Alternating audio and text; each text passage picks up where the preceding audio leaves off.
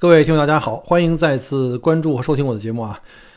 咱们这个节目就是真的是很紧张，今天是礼拜四 ,2021 年的10月14号，这是墨尔本时间，现在是晚上6点多了，已经6点10分了。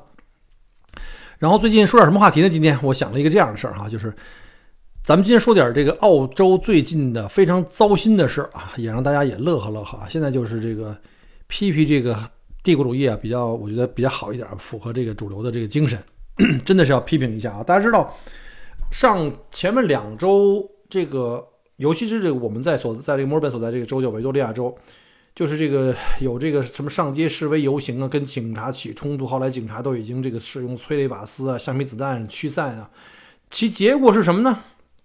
就州政府一看啊，我们这个安州长急了，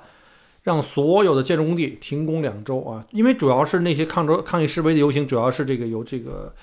建筑工人来的，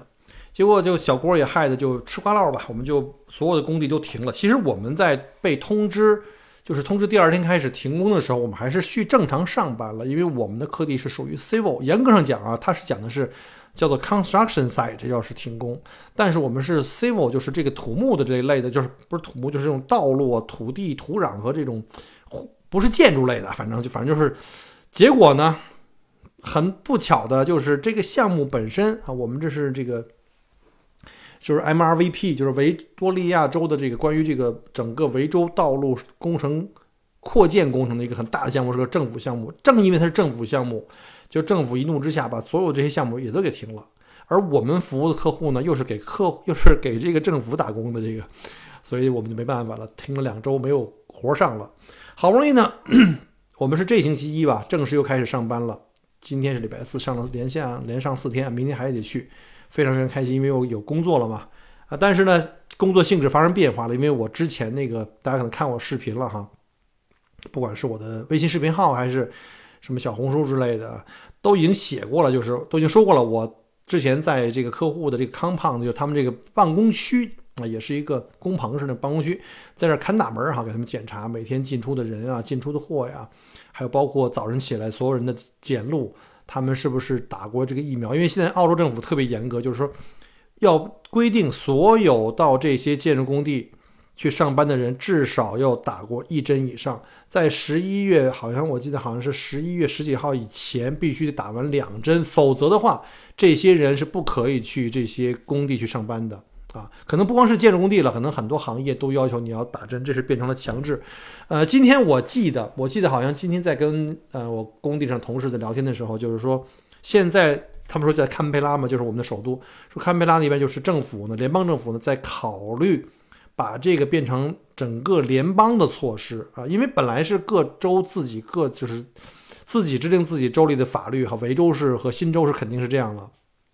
然后现在可能联邦政府准备跟各州达成一致，就是要做成全澳大利亚所有人必须得，就你要还想工作，你要比如提供服务业也好怎么样，你必须得打这个疫苗啊。当然这个东西也有很多人在有争议，说这些东西你强制我们是不是合法呀？毕竟是一个 free country， 对吧？自由的世界。哎，说到这个自由都头疼了，就是包括我现在做这个 traffic controller， 就是这个道路交通管理，哎，也发现了很多这种特别这种极端啊，我就得特别自由，你凭什么要把我挡在这儿？这个以后再说啊，这个话题又跑远了。OK， 今天主要的话题就是来讲一下最近澳洲这个疫情的走势，还有就是之前很多听友，包括我们群里的已友呢，私下里也跟我聊哈，就是说现在这个澳洲这种状况，原来封就清零，对，清零再放开，还得再爆发这个新的感染，尤其 Delta 以后，说这种情况的话。那你澳洲将来会不会有机会真的能够开放，包括境内哈，就我们各州之间，还有就是将来可能开放国境。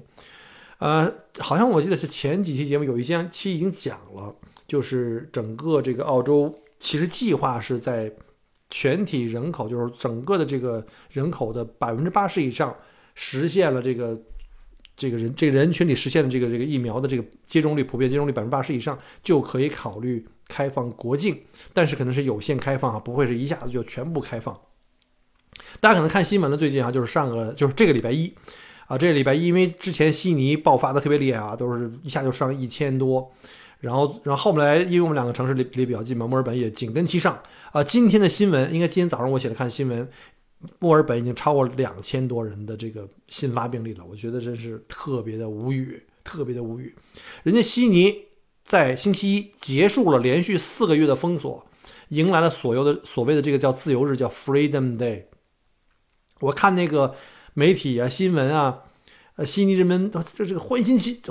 雀跃的哈，终于迎来了这个久违的自由。其实我们维州封城的时间比他们还长，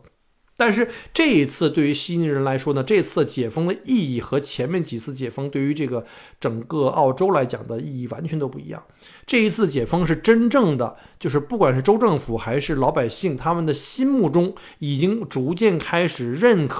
识到一个问题，就是我们不可能清零了，因为你一封就清零，清完零的话再一放开又来了，而且会越来越多。那所以呢，他们已经开始在心理上开始准备接受与这个病毒共存。所以呢，这次解封呢，就是等于就是大家可能会接受一个事实，说我们以后不再以这个每日新增的这个量来决定我下一次再去封城采取措施的一个唯一的依据，可能要更加的去看这个所谓重症率。所以呢，这次呢，这个疫情来说呢，就是整个新州现在目前这个走势啊，对我们澳大利亚其他所有州可能也是一个参考的意义吧。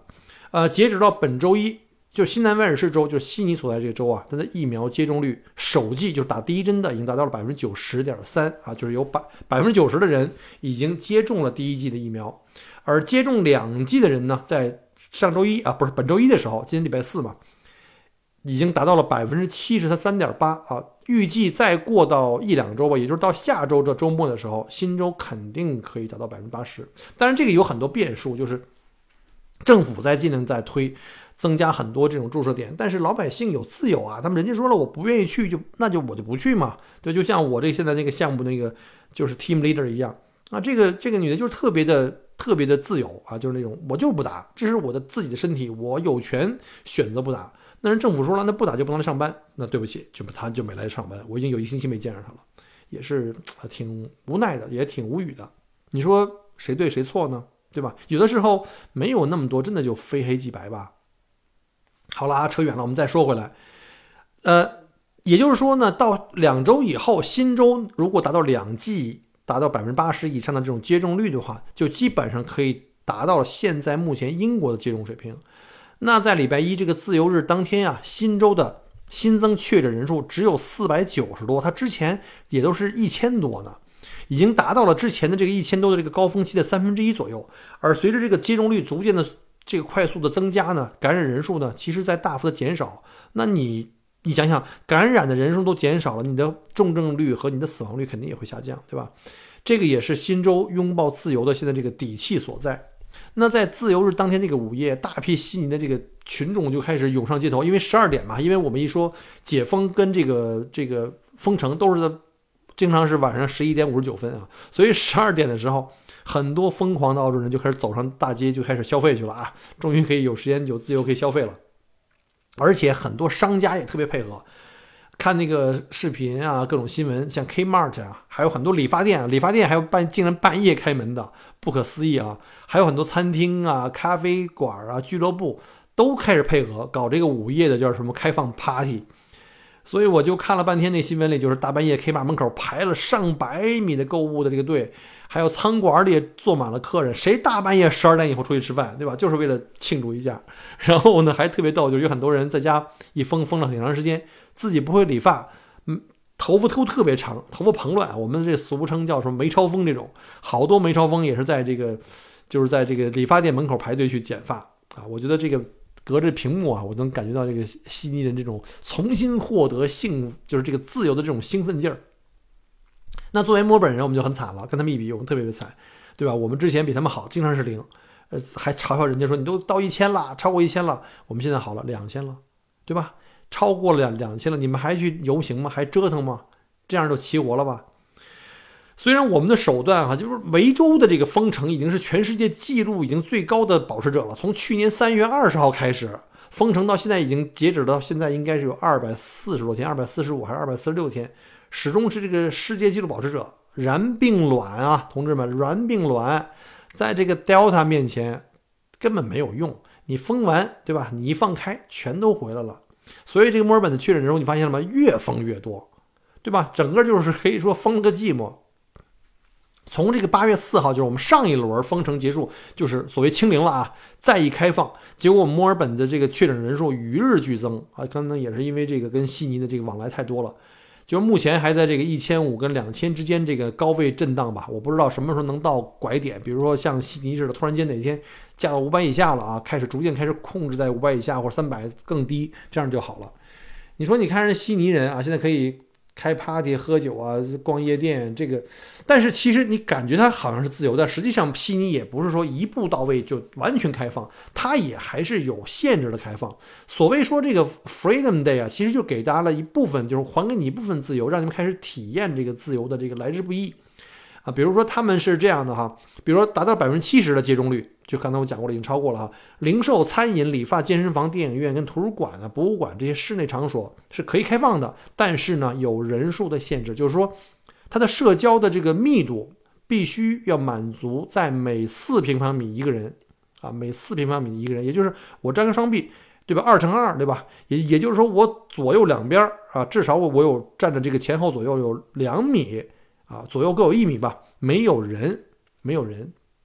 这是一个平均数了，也不可能这么精确。而且呢，必须在室内要戴口罩。那家庭聚会允许5个人。那下一步就是，如果你达到 80% 的接种率的话呢，之前还说了，可能预计还需要2周，也就是下周末吧，就可以室内的家庭聚会增加到10人。那在室外的话，聚会可以达到20人，那就基本上可以回到正常生活了，对吧？我也没认识那么多人，20人的聚会我也很少参加啊。甚至呢，你还可以举办200人到500人的大型活动。今天我还收到公司的通知说，按照目前的这种乐观的预计吧，可能圣诞节就澳洲会内部全部都开放了，然后公司准备搞一个这个新年大 party 啊，我也在想到底要不要去呢啊。反正学生呢是计划，像维多利亚州呢是计划10月26号就要去恢复到学校上课了，就不用再上网课了。然后呢，所有完成接种的人呢也都可以回到办公室去上班啊，就不光是像我们建筑工地或者 civil 这样的。然后呢，预计应该在12月初。就是维州或者是澳大利亚境内的各州，你看塔岛这已经很长时间没有这个新增病例了，当然人家是个岛，隔离的好哈，也不让你也不可能游泳过去。然后呢，而且塔岛的接种率呢是最高的，比我们其他的州都高啊。今天也是听到的一个消息啊，我觉得到了12月份，12月初，比如12月1号啊、5号啊，到那时候可能会整个澳洲境内的各州，还有州跟州之间，才能够真正的实现这个。全线的开放跟自由，让大家也有这个机会去过这圣诞节啊。但是这个东西变数太大啊，我也不敢说，我毕竟这对吧，不是科学家，也不是政府的那个新闻的发言员，对吧？咱们只是自己分析吧。然后呢，悉尼啊，作为澳洲这波的疫情的这个排头兵吧，或者说这个叫试验田啊，应该其实就给了我们维州或其他的所有的州啊，以及领地的一个非常示范的作用。所以这次悉尼的这个。就是接种率从 70% 到 80% 这过程中，随着它的逐渐开放，以及到12月份有可能的全面开放呢，澳洲就会真正接受一个现实，就是要与这个新冠病毒一起共存啊。所以呢，从现在开始呢，新州也好，维州也好，可能将来是整个澳大利亚也好，表现就要主要看在哪儿呢？就是以后不会再看这个确诊人数的，你是不是大量的反弹，就跟英国似的，再次开放，原来是每天6万，后来变成4万多，对吧？而是一定要看重症率跟死亡率，这两个才是特别特别重要的，因为它是影响了医疗系统会不会经受住考验而不至于崩溃，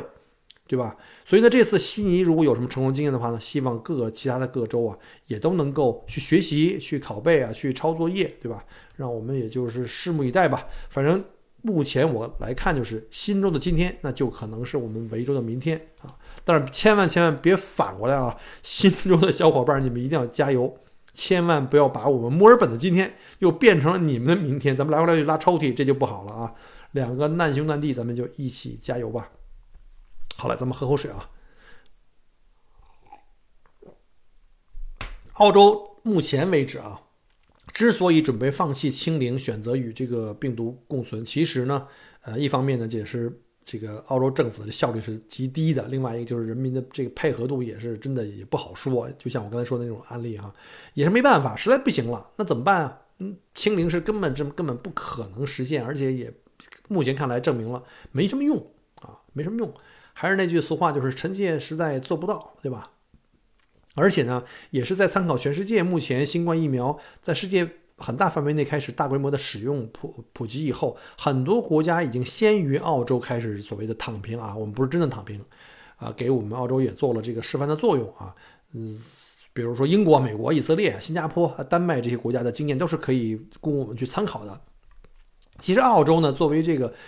原来最早的这个英国的这个殖民地呢，其实他更愿意去参考英国。英国的疫情高峰啊是今年的1月份，当时的每日的新增确诊啊达到了将近每天就要有6万人确诊。你想想这事儿，6万人非常恐怖啊，它的检测量也很大。当时的死亡率也是非常高，达到了每一天能死1200人。这就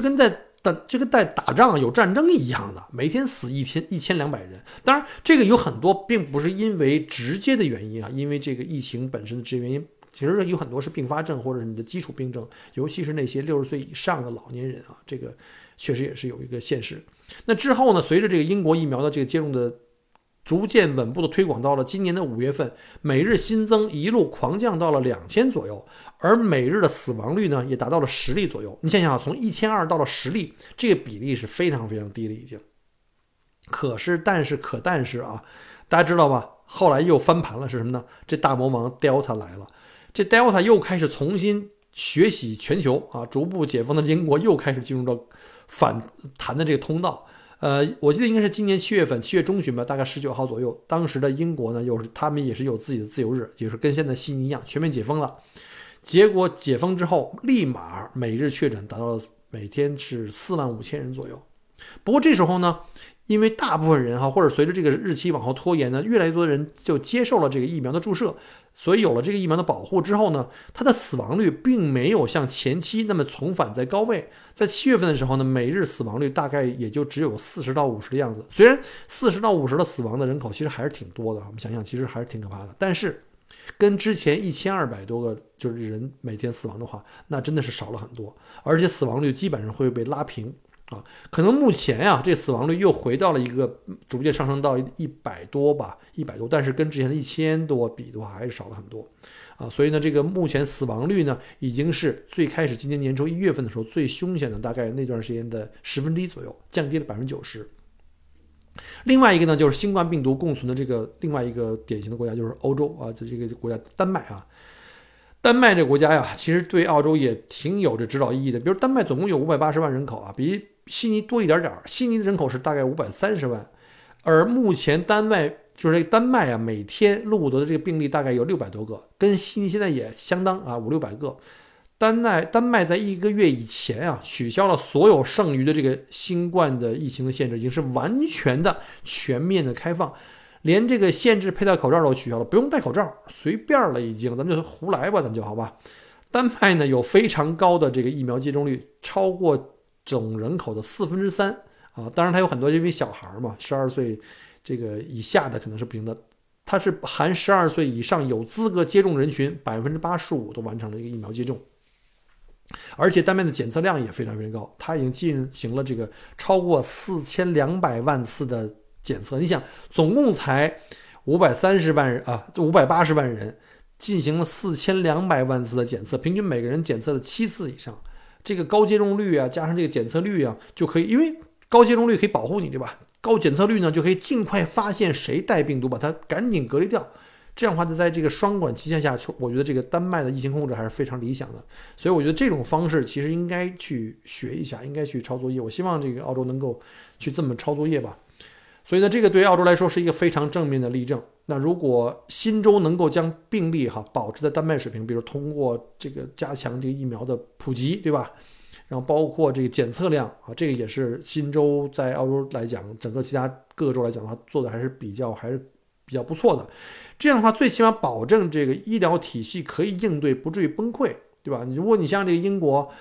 好，现在每天新增有大概5000。这么高的话，我估计澳洲，因为澳洲人口少，医疗的这个床位也特别小， ICU 啊什么之类的，这个能力非常弱，所以要真的不控制这个重症率的话，肯定就还是不行，到最后可能又回到这个封城的这个老路上来，所以这个也是没有办法。所以那等于现在对澳洲政府和各州政府的这个执政能力是一次非常的考验，因为你封城其实是很容易的，对吧？你就是强制封城嘛，但是封城没有用，对吧？我们能不能有效的开放，在开放中去控制，这才是真正最难的。反正我对这维州政府，就是这个安德鲁政府这个工作效率，我不抱啥太大希望。我希望他下一届还是该下台吧。你想，墨尔本目前的确诊量是新州的3倍，两个同样的这个人口差不多很接近的州，但是人家的检测数字我们并不是人家3倍啊，是人家比我们多，我们还比人家少了1-2万人的检测量。你说你检测量比人家少，结果这个确诊量还比人家3倍，你还怎么玩啊？对吧？这总不能说我们墨尔本人更那个小鸡的身体不行吧，对吧？跟比这个悉尼人更容易获得这个新冠疫苗吧，不是新冠的这个感染吧，对吧？而且我觉得这个就是怎么说，这个将来这个检测呀，一定要推到社区，甚至要有这种自动的检测包，就是你自己可以在这家里，不是自动就自助的啊。现在好像据说已经有了，在美国在卖了，但是也是澳洲公司生产的，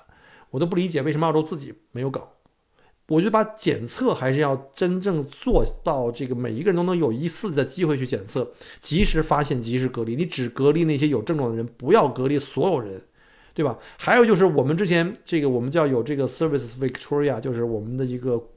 维多利亚州官网的一个，就是你去哪儿有一个手机 app， 你就要去扫描这个场所的一个自带的二维码，好来进行对每一个人你出入出行的所有的地点进行跟踪。结果呢，这个官网的这个暴露地点的这个更新特别慢，非常非常滞后。很多地方出现了这个暴露，就是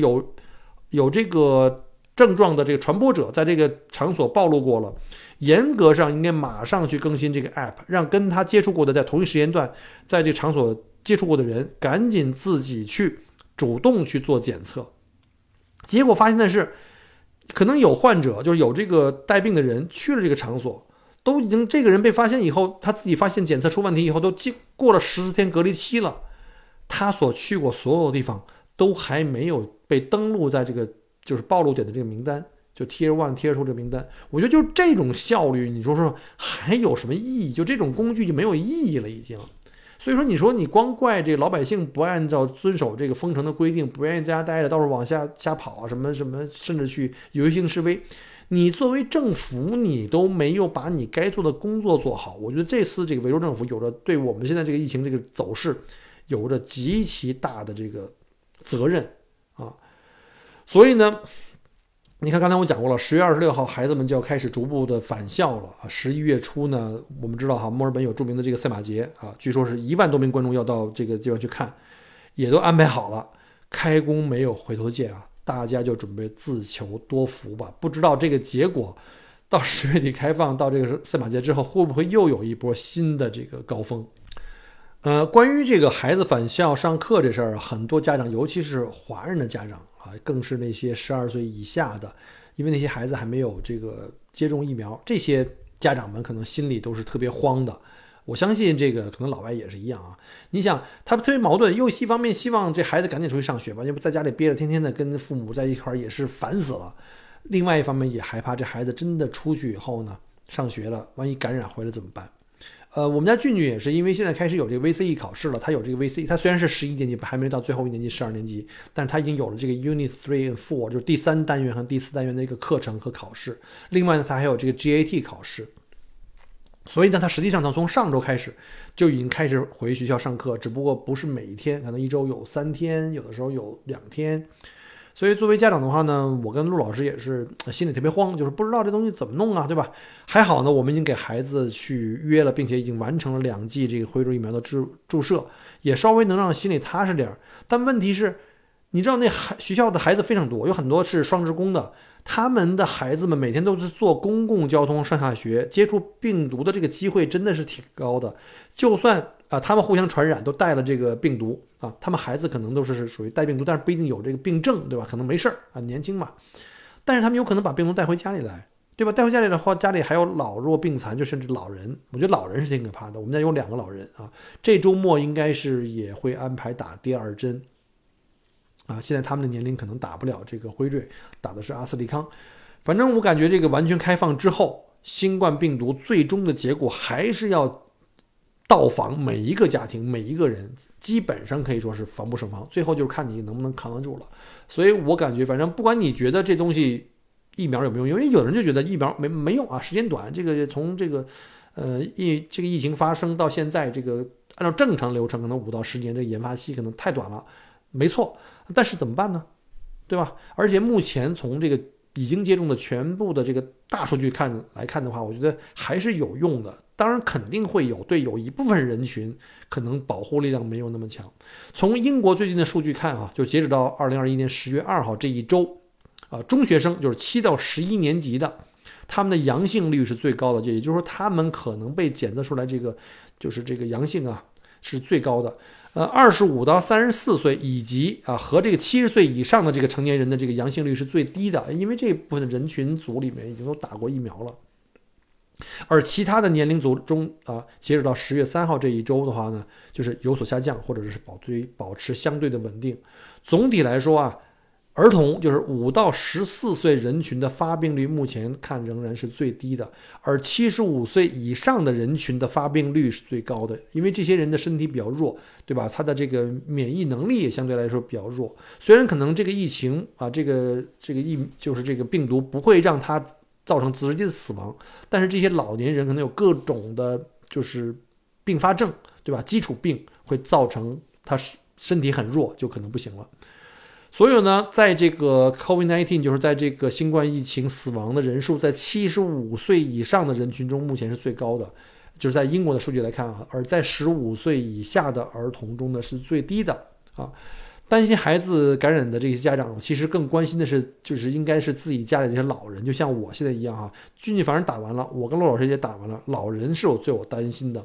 虽然老人也打完了啊，但是也不是说100%就没有机会再去获得，反正就是尽可能小心吧。你把努力做到最好，那其他东西就交给老天爷就好了。因为之前我们看到英国的数字也是哈，英国在今年9月份重新又开放学校，所有的孩子都去学校了以后呢，这个与新冠病毒造成学生的这个考勤的缺勤人数啊，从2周内就从原来的122,000一下变成了204,000，所以呢，这个可能阳性率就是还是有的，所以呢，澳洲的现在孩子们这个返校在即呢，澳洲的学校到底能有什么有效的措施可以避免，或者说我们尽量的把这个爆发的这个速度降低啊，能不能避免英国这种状况呢？我也是不太抱什么希望啊，比如说英国在学校在复课的时候采取了最低限度的这个缓解措施，包括这个物理距离，人跟人之间的距离不能太近，还有呢就是这个要戴口罩，现在好像据说又取消了口罩了，这都会加剧这个传染啊。而且呢，之前我们也知道哈，英国应该是15岁以下的儿童一直到12岁吧，都还没有接种疫苗，最近才开始。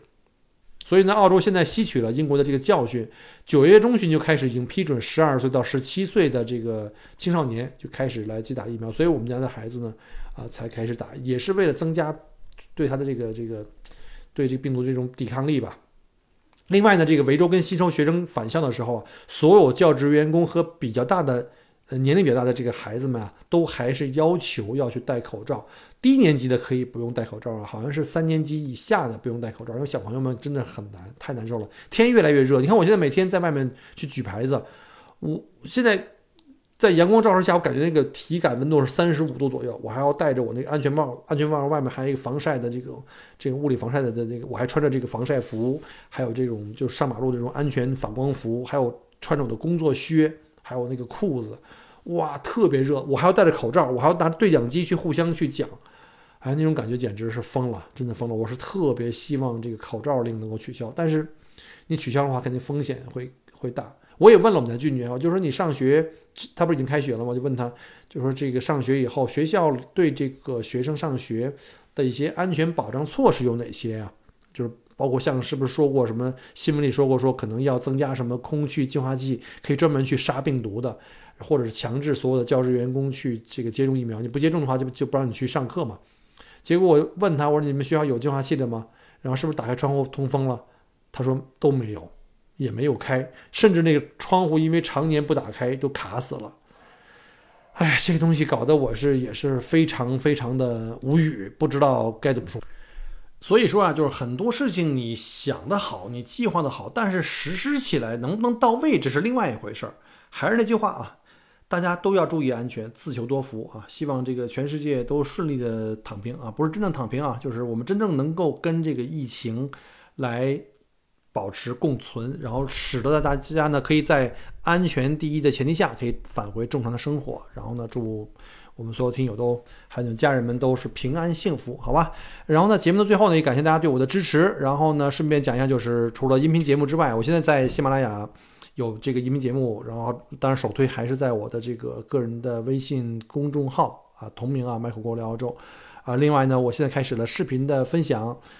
主要是在我的微信视频号还有小红书啊、西瓜，大家都可以自己去网上搜一下了。然后呢，喜欢我节目哈，别忘了一键三连，就是点击关注、点赞、评论，好吧，或者转发。以后呢，我想讲点什么呢？因为最近啊，这个周吧，我这周刚刚我做这个 traffic controller， 就是这个交通管理员，已经转正了啊，恭喜我，转正了，从7月13号第一个活，今天是10月14号，对，已经转正了。然后呢，这个3个月试用期过去以后呢，我已经升级到 T2， 就 Tier 2的这个员工了。然后以后呢，我想有机会啊，想给大家分享一下我在路上执勤的遇到一些好玩的人和事儿啊。视频因为比较短，你可以拍一些东西呢，压缩的很厉害，把一些精华分析出来。但是很多的东西呢，还是声音文件，就是这种声音的分享可能更加细一点，比如讲10分钟、20分钟、半小时这样的。啊，包括我看到很多这些司机的各种奇怪的一些行为啊、举止啊，包括这个还有一些行人啊各方面的事儿吧，包括我一起工作过的所有同事有一些好玩的事儿。然后呢，如果大家感兴趣的话呢，别忘了把节目关注起来啊，敬请期待。我们下期再见，拜拜！感谢您关注和支持我的节目。除了音频节目，也欢迎您同时订阅麦克郭聊澳洲同名新浪微博和今日头条，以及同名微信公众号，里面有很多旅行移民相关的资讯和攻略。如果您正在规划澳洲旅行、留学或移民，欢迎您加入我的听友群和移民交流群，有更多精彩在等着您。麦克郭约您相聚在澳洲，我们不见不散。